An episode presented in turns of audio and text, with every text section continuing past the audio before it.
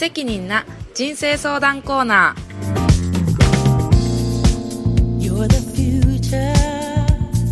えー続いてのコーナーは無責任な人生相談コーナー、えーこのコーナーは、えー世界の窓の、えータカさんがいないので、えートゥモローとタケさんとデンソン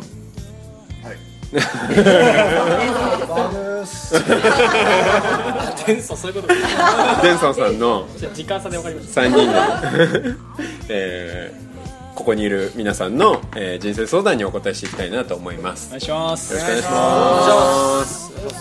どうしましょう誰からいきます。かトシちゃんからいきます。かじゃあはいえっとえートモさんに質問なんです。がはいええっと2人にもでしょはいあそうそう二人にもはいなんかその日本特に日本でも、うんなんか一歩踏み出したいって思ってる人はうん。すごい多いと思うんですが、うん。その一方で、うん。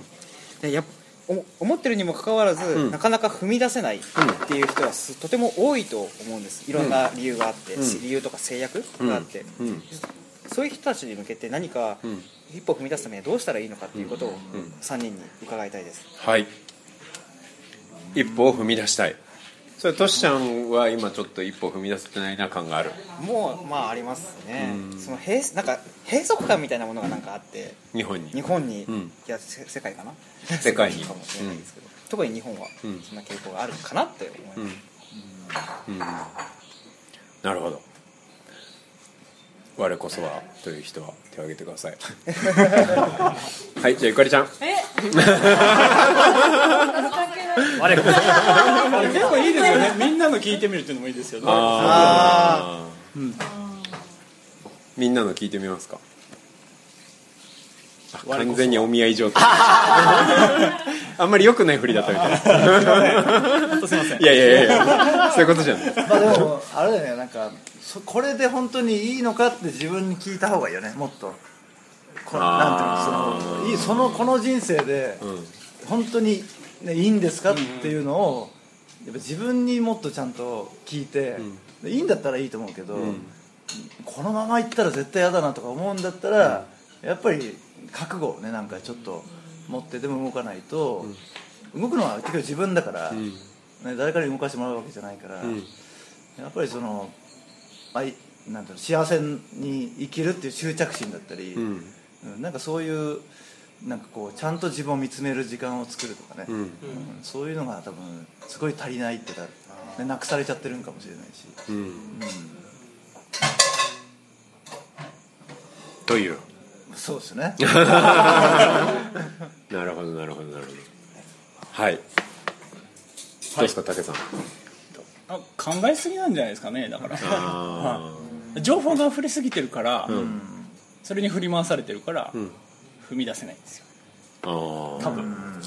そうですねそれもね、うん、あしようかなこうしようかなどうしようかな、でもなとかやっぱりなとか。だから失敗を恐れてるとか、周りの人たちはでもなんて言うだろうとか、あの人はこうやってるけど自分ではできるかなとか、だからとりあえずやってみりゃいいんだと思うんですけどね、でダメだったらやめりゃいいし、すごい単純な話で、うん。一回やってみてダメだったらあ合わないなと思ったらまた弾けばいいし、うん。っていうのをやっていけばいいのにその前に考えちゃう、っていうのがダメなんじゃないかなと、一歩踏み出すのはそこじゃないかなと。なるほど。いかがですかトシちゃん。いやーその通りだと。解決しちゃった。剣落着。大丈夫そうですか？でもトモさんどうですかね？トモさどうんなんですか的に、ねなんか僕この質問ってよく受ける質問で、受けます受けます。これすごい。よく受けるじゃないですか。だからなんかで答えても答えても同じ質問される感覚があるからだからどうしたらいいのかなって思ってるんだけど、でもやっぱり、まあ、田村さん見てても武さん見てても自分で自分のこれまでの行動を振り返っても、まあ、ちょっとネジ一本外れちゃってんのかなみたいなところあるじゃないですか、あんまり。間違いない。まあ一本どころじゃないです間違いない。ネジがないのかもしれない。はめるところがない。宮台空間はめる側。いい方です。いい方ですね なるほど。いやーだからどうしたどうすればいいんですかねこんな質問でね。でも本当自分じゃん。うん。これってなんか言われてどうとか、だって散々書いてあるでしょなんかそんなこと、書いてある。本にも書いてあるしいろんなところで言われてる、ね、やるやらない後悔はやる後悔とかさ、うん。もう散々いろんな言葉で言われまくってても、ん。逆にできない人はできない、はいはいはいはい。やる人はやる、うんだから、まあ、俺はだから執着心の問題だと思うね。人生をどれだけしん本気で生きたいかとか、どんぐらい幸せになりたいかとか、うん。それがこう全部変えていくんじゃないかなと思ってね。なるほどね。なんかアプローチがいろいろあるなと思ってて、要はそのも執着心を持って目標にゴリゴリ進むっていうアプローチと、はいはいはい。あとなんかメンタルブロック的なものを外すみたいなアプローチと、セルフイメージを上げるみたいなアプローチとあるのかなっていう気がしてて全部やってみたらみたいな。まあそうだよね。っていう気がしますね、なんなんなんですかね。こ れ本当難しい質問ですよ。難しいよねこれは。本当。なんだろう。あの子のこと大好きなんですけどどうしたら告白できますかって聞かれてる感覚。言えよみたいな。ねいや告白すればいいんじゃないみたいな。ダメだったらもっと成長してまた言えよって、でも振られたらみたいな、いやいやいやいやいなその一個行動がスタートじゃん。そうですね。振られるにしても振られないにしても、そのスタート切って振られたら、ね、じゃあ何がダメだったのかとか、何が足んないのかを、ね、ちゃんと考えて、それを成長してまた行けばいけるかもしれないし、よかったらよかったら OK で、その動かないことがもうどうにもならないっていうか、何も始まってない何もそう始まってないスタートする、しないとねまずね。そう思います。失敗じゃない失敗を恐れてる感じです。ねそうだね。勝手に。さっき田村さん幸せとは何かっていうのを考えて執着するっておっしゃったんですけど田村さんにとっての幸せってどんなこ幸せ？はい。気持ち。いい気持ち。いいあ気持ちいい、ん。ああ気持ちいい。気持ちいい。例えば仲いい友達と、ね、楽しく話してるのは俺は気持ちがいい、うんバリの風とか、まあ、日本でもねいい風吹く時あるからそういう時も気持ちがいいしプールも気持ちがいいしやっぱり20代いろんな経験をしてあこれ気持ちいいこれ気持ちいいこれ気持ちいいこれ気持ちいいっていうのをたくさん集めてでそれを全部教わったのに自分に聞いて自分が気持ちいいと感じることに素直にね、ちゃんと感じて経験してでそれを30代その気持ちよかったのだけを取り入れてるから、全部気持ちいいわけね、うんだからその前にき何が気持ちいいかをいっぱい持ってないと多分お同じ気持ちいいのをずっとやっても飽きちゃうだろうからね。だからやっぱりその経験、うん、するってことがうん俺はだから経験してきて、うんその気持ちいいっていう状態がやっぱり幸せだなってすごい一番深く感じるから死ぬまでずっと気持ちよく年々より気持ちよく、うん。それが幸せだななるほど自分が気持ちいいか今気持ちいいと思ってるかどうかっていうのを自分に問い直すそう自分に聞いてだから仕事も絶対そうなんかぼったくったら気持ち悪いわけ。あなんか多めにもらうとか逆に少なくてもなんかすっきりしっくりこない。だからやっぱりちょうどこれぐらいだったらいいでしょっていう金額設定を自分でできるから自分で仕事をしてるしだからその気持ちよく仕事がしたい。あ気持ちよく遊びたい。あ仕事も遊びも仕事も。そういうなんか不安とかない状態で気持ちよく生きるためにの追求みたいなのが幸せを感じますね。はい。ありがとうございます。はい。ということで続いての質問に行きましょうこのか中でちょっと聞きたくない。聞きたくない聞きづらい。いやいやいやいや。超聞きづらいんだけど。どうぞ。ノマドネーム あゆみさん。ノマドネームになってないです。えっとあ田村さん今回どうもありがとうございます、はい素敵な旅を。でえっと、まあ、田村さんにはバリでいろんな美味しいものを紹介していただいてバリ本当にご飯美味しいなって思ってるんですけどでまあともさんとか武さんとか海外いろんなところ旅されてて、まあ、いろんなもの食べてると思うんですね。であのやっぱり自分の中で最近すごい食って大事だなって思う気持ちがあってなんていうんだろう。大事にしていきたいなって思ってるところであるんですけどそのなんか3人がその食事に対して食に対してのこだわりとか大事にしてることってどんなことなのかなっていうのを教えていただきたいなっていうのとなんかこうおすすめのレストランとか料理とかあったら聞きたいなって思います。はい。お願いします。これはでもデンソンさんが一番プロなんで 最後ということで僕から僕からいいですかね僕的にはなんすかね。あれ？質問はおすすめの？あ食に対して持ってるこだわりと、ん。あはいはい。あとまあおすすめのレストランとか料理とかあったら、なるほどなるほど、でもなんだろう体作りを始めてから食はすっごい気にするようになったんだけど、なんかねエネルギーを考えてるすっごい、うん、自分のエネルギーレベルみたいなのが増えていくっていうのを考えてる。例えばねラーメン食うと1日潰れるのよ、う。ん、だよね。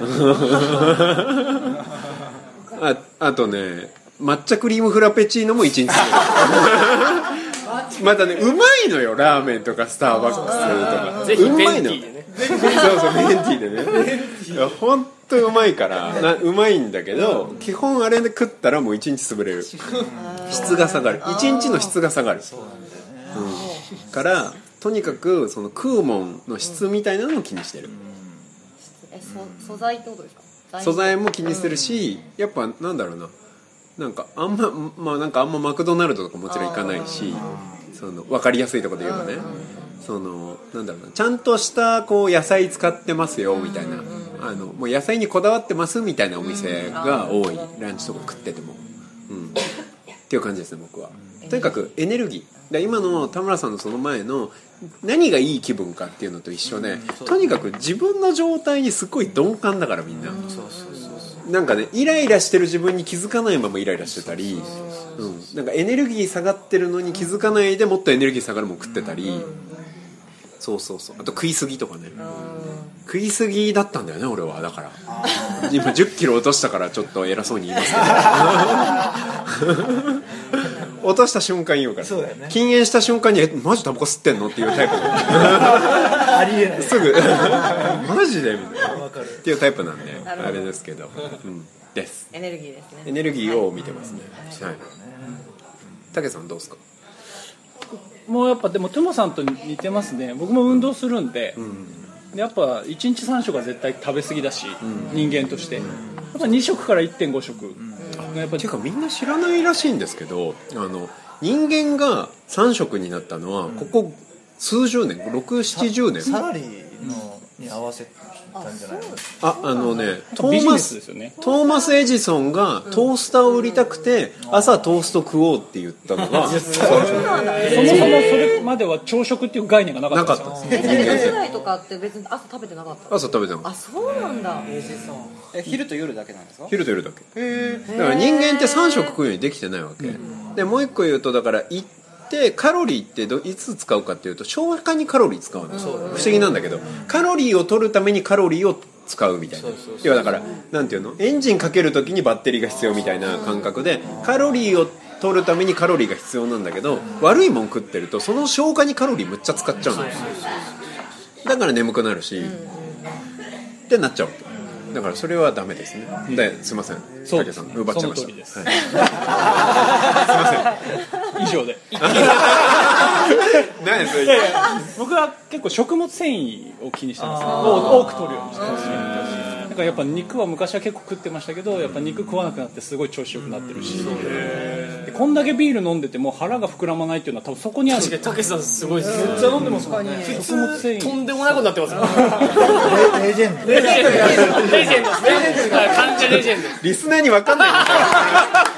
すっごい説明長かっ確かに確かに。レジェンド。来た人しかわかんない。私しかわからない用語です。レジェンドです。間違いない適度な運動してやっぱ食物繊維取ってみたいな感じ。あんまり肉は肉はでも鶏とかですね基本は。たなんか肉食わないとエネパワー出ないみたいなこと言う人いるけど。全然ないですね。それはないよね。じゃあサイはどうなんだみたいな。象はどうなのゾウはどうなんだみたいな。とんでもないでもパワー。その生活してて結構長距離とか走りますけど、全然疲れないですもん。ね、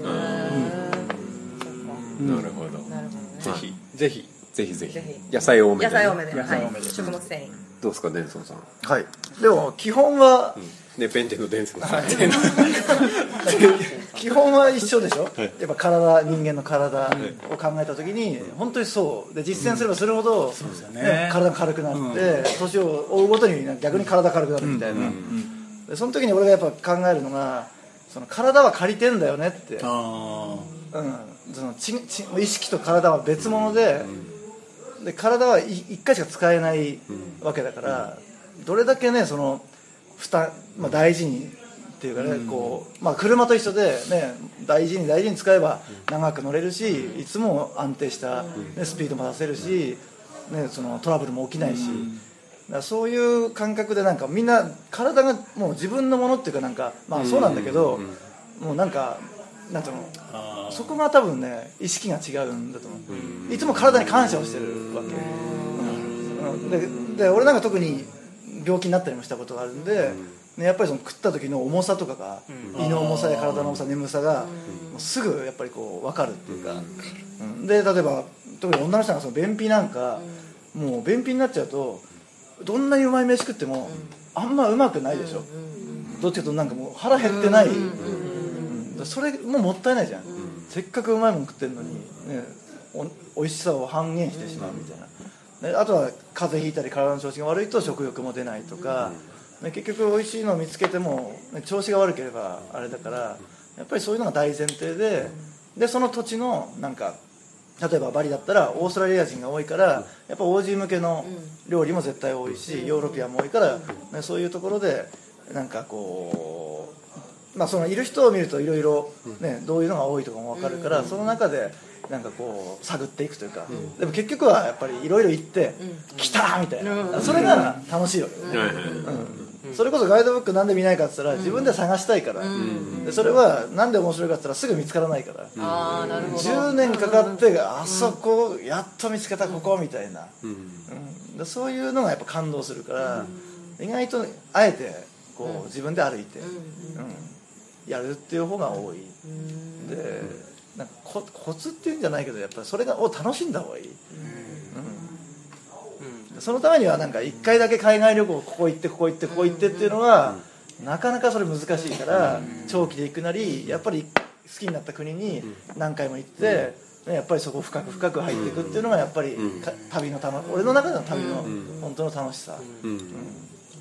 になってます。です。はいはい。どうですかあゆみさん？いやなんかその体は借り物っていう考え方すごいなって思いました、はい。もっと大事にしたいと思います。はい。よはい。ろしくお願いします。ありがとうございました。よろしくお願いします。はい。じゃあ最後にななんちゃゆうたさん。現地の現地の現地のスラマンマラーン こんばんは元気ですかっていう。ちょっと変えましたえーっとですね。自分で解説するの面白いでなんかリスナーさんにねやっぱりちょっとこう 4U でいかないと。リアルな。意味をちゃんと伝えないと。いけないリアルなね、はい。リアルなバリ感を。はい、あのーそうですね。質問はえっ、ともちろん3人にあの、い。対して質問なんですけど、はい。昨日あのちょっとバリ人とあの面白いバリ人と出会って、まあ、その方はその日本からバリに住みたいって方を何人もサポートしてるん。方で、まあ、要はいろんな、まああのまあ、グレーな部分も知ってるし、ん。えーとまあ、移住してうまくいってる人うまくいってない人、いろんな日本人を知ってる。はい。で何人ももう見てきて、でもう日本語ペラペラなんですよ、もう日本人以上に日本語知ってるんじゃないかっていうぐらいうんなんでその言葉知ってるのみたいな、その人に言われたのが日本人はあの軸がなさすぎるってうん。言われて、まあ、これはあの、まあ、日本人、まあ、いろいろ見てきて感じてる部分らしいんですけど、で今特にその最初の方に武さんがあのおっしゃったその情報が溢れすぎて、もう今 SNS もネットも普及して、もういろんなそのノウハウとか、あのまあ、要は告知ですよね、もう常に受けてるじゃないですかいろんな、でそこでその振り回されちゃう人って多分相当多多いと思うんですよね、でその、まあ、3人が、まあ、その自立してるその、まあ、今の現状的に自分の軸を、うん。持つそのなんだろうな、まあ、ノウハウじゃないんですけど、こういうことを考えて情報を選択してるとか、まあ、その3人にとっての自分軸うん。ってどういうのなのかなっていうところをちょっと聞きたいなるほど。ですねはい。武さんどうですか？これ難しいですね。自分の軸。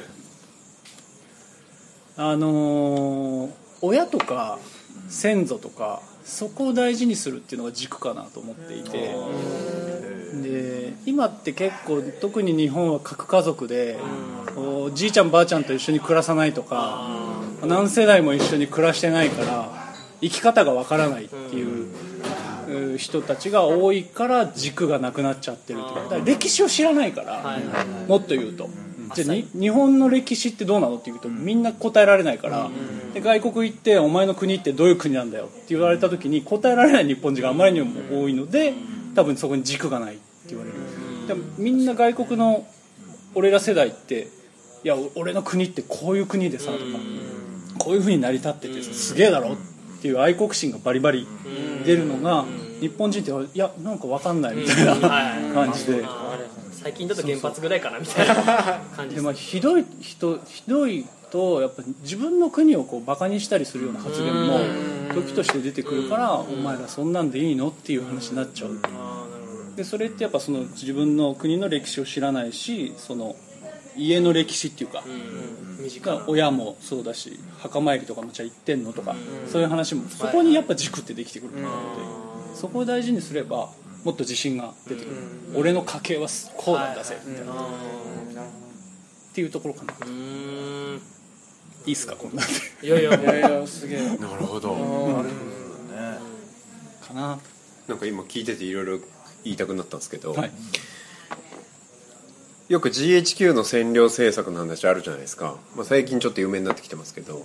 でなんだろう。知ってる？国史。日本史って言葉ってすごいかその意図が隠されてるの知ってた、そうですね。あのねアメリカがアメリカ史っていう名前の授業はやらないのよ。ネーションヒストリーなの歴史っていうそうフランスだったらフランス史ってフランスで言わないわけ、ネーションヒストリーって言うわけ、で中国だったら国史っていうわけ、で日本もそれまでは国史って言ってたの。でもそれを日本史って言ったわけ、なんでかっていうと我々が例えば今までの人生の中で「我が国は」って言ったことある。はい。ないでしょ。でもみんな言うんだよ。世界中の人は我が国がって言うの日本史っていうとちょっと一歩引いてるでしょ？客観的で。そう。だからわざわざ国史っていうのを禁止にして日本史に変えてるんですよ HQ って戦略的なんだもうね恐ろしいことをしててあいつらは。でも見事に乗っかってるじゃん俺ら騙されちゃった。うん。当然のようにそうそうそう。どっか国の成り立ちとかね2800年でしたっけ？2700年ぐらいですね2700年。うん。ずっと続いてますからね。神武天皇から。そうそう。神武天皇以降ずっと続いてる世界最長の国家でギネスに載ってますギネスに載っている国家だけどどうやってこの国ができたのかっていう話を絶対にしない。それそれは国史での時はもちろんやってたんだけど日本史では禁止してるわけ。だからそのとにかく骨抜きにしていくっていうことをしてて。すごいよ。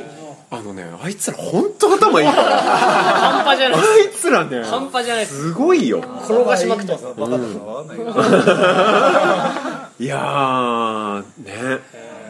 だね。まあでも日本史って。ちょうどね IBC のメンバーは読んだけど「日本辺境論」って本があって日本人の軸がないのはしょうがないの。治んないの。軸が軸がないっていう国民性なの。ああなるほど。あの日本辺境論って本がぜひいいんでぜひ読んでほしいんですけどぜひ読んでほしいんですけどって言うとなんかみんな撃沈しそうだけどちょっと難しいんだけど。無理だねどういう？デンソンさん無理っていう。デンソンさんもいいもう本読めないよ。今インドネシアイントネーションでしょもう本読めないよ日本辺境論は本当読んだ方がよくて日本っていうのは辺境に成り立ってるっていう国なのねなんでかっていうと日本の成り立ちの最初の国際的なその日本っていう国の成り立ちっていうのはあのせ世界史で習ったしあ日本史で習ったあの真の和の名の国王っていうあれなのよ。つまり秦っていう中華王朝のもう辺境の地の、えー一番端っこのもうこう中華王朝の光が届かないこう同心円状に広がってるち光が届かないギリギリの蛮族？このこっから先に行ったらもう無知猛昧なバカしかいないみたいな。っていうその影響圏の中での我々。っていうのが最初の政治意識なのね。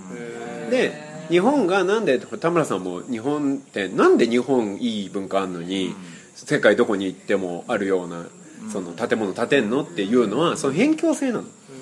要はすごい驚かれるのが要は日本人って捕虜にされた瞬間アメリカ人に自自分たちの基地とか平気で教えるんだって。あの要はせんああの兵士がね、はいはいはい要はそのなんだろう上官が変わったら尻尾が触れるのよ日本人って。そういう国民性なの。我が国はっていう話をしないし例えばそのアメリカっていう国はそのオバマの演説の時にそのこれまでいろんな人がねこう南北戦争で流れた地にしてもその建国の時にしてもあのたくさんの人が死んでいった。それはなぜかっていうと我々のために彼らは我々の未来のためにそのやってこういう国になったんだっていう話をしていると。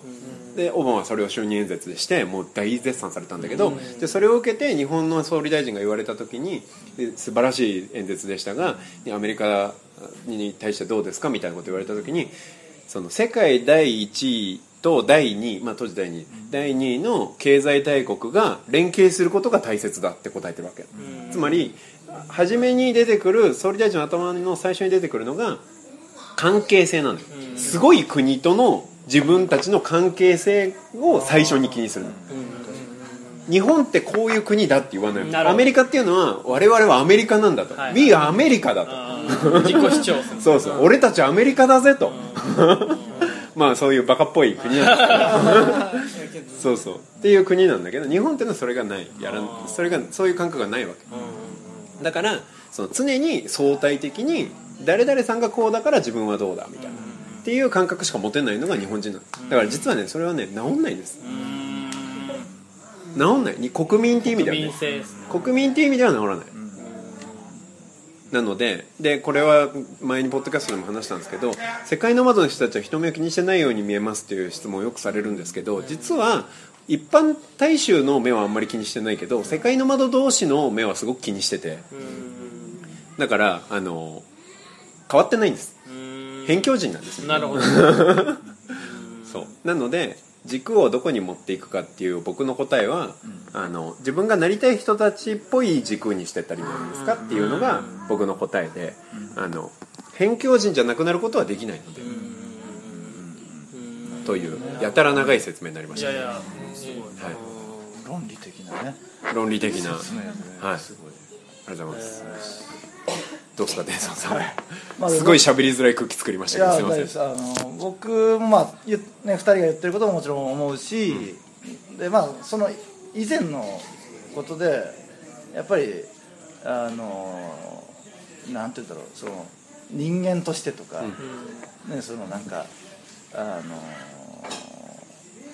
のなんて言うんだろうそのもちろん国民性もあるけど、ね、大前提人間だし、動物だしなんかそういうことまあ結局は、まあ、自分に聞くっていうことにも戻ってしまうかもしれないんだけどやっぱりそのなんていうの例えば資本主義だから、ね、お金儲けが中心になってるのも,、ね。ね、もうしょうがない話だし、地球自体に人口が増えすぎて、バランスが取れなくなってるのもこれはもうどうにもならない話であって、ってことはやっぱり儲け話や、ね、商売的な話お金っていうものを中心とした情報がもうほぼ、うん。ほとんどになるわけ。で、はいはい。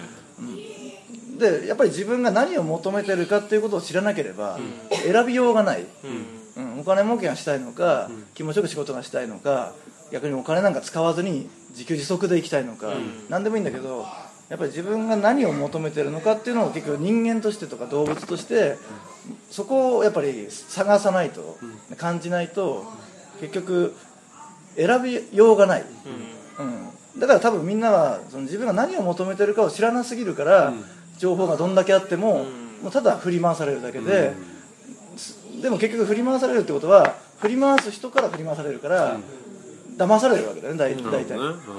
ふで振り回されない人は騙されないわけだよ、だからやっぱ振り回されない状態をまず、ね、作んないと、うん、ダメなんじゃないかな、まあ、その国民以前に、うん。人間としてみたいな、だからそうですね。俺はなんかそういうのを考え始めてから全く人の目が、だって俺のが楽しんでるしみたいな、確かに確かに、うん。俺のが絶対幸せだろうなっていうなんか別に比べではないけど、やっぱりなんかその軸ができたっていうか、ぶれなくなったっていうか。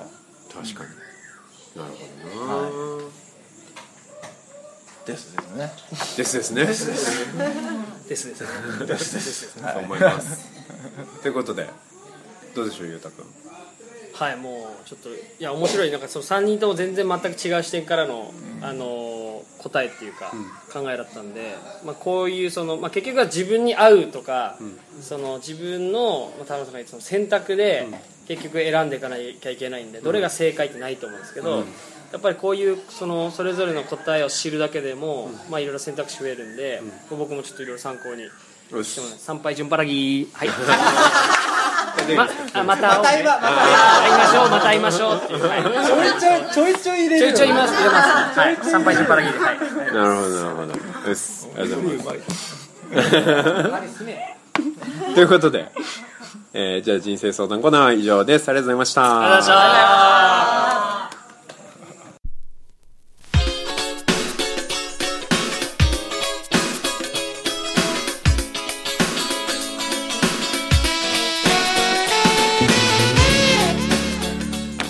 はいということで「世界の窓プロデュース」今週もいかがだったでしょうか、えー人生相談コーナーが30分という、えー、大輝くんに 大輝くんに激怒られそうな 回となりましたが、えーいい感じでしたね。さっき言い忘れたんですけど夕暮れ最高でしたいねやーやばいっす。あの色。色。あの色出ないっすよね。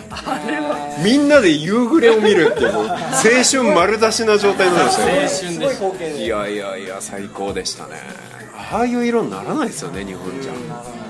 すごかった。はい。ということでこれからですね今まさにあのバーベキューがちょうどできたみたいです。出来上がってトラが作ってくれた3時間かけて作ってくれたソース。でバーベキューをして終わろうかなと思います。では皆さんせーの。参拝順パラギー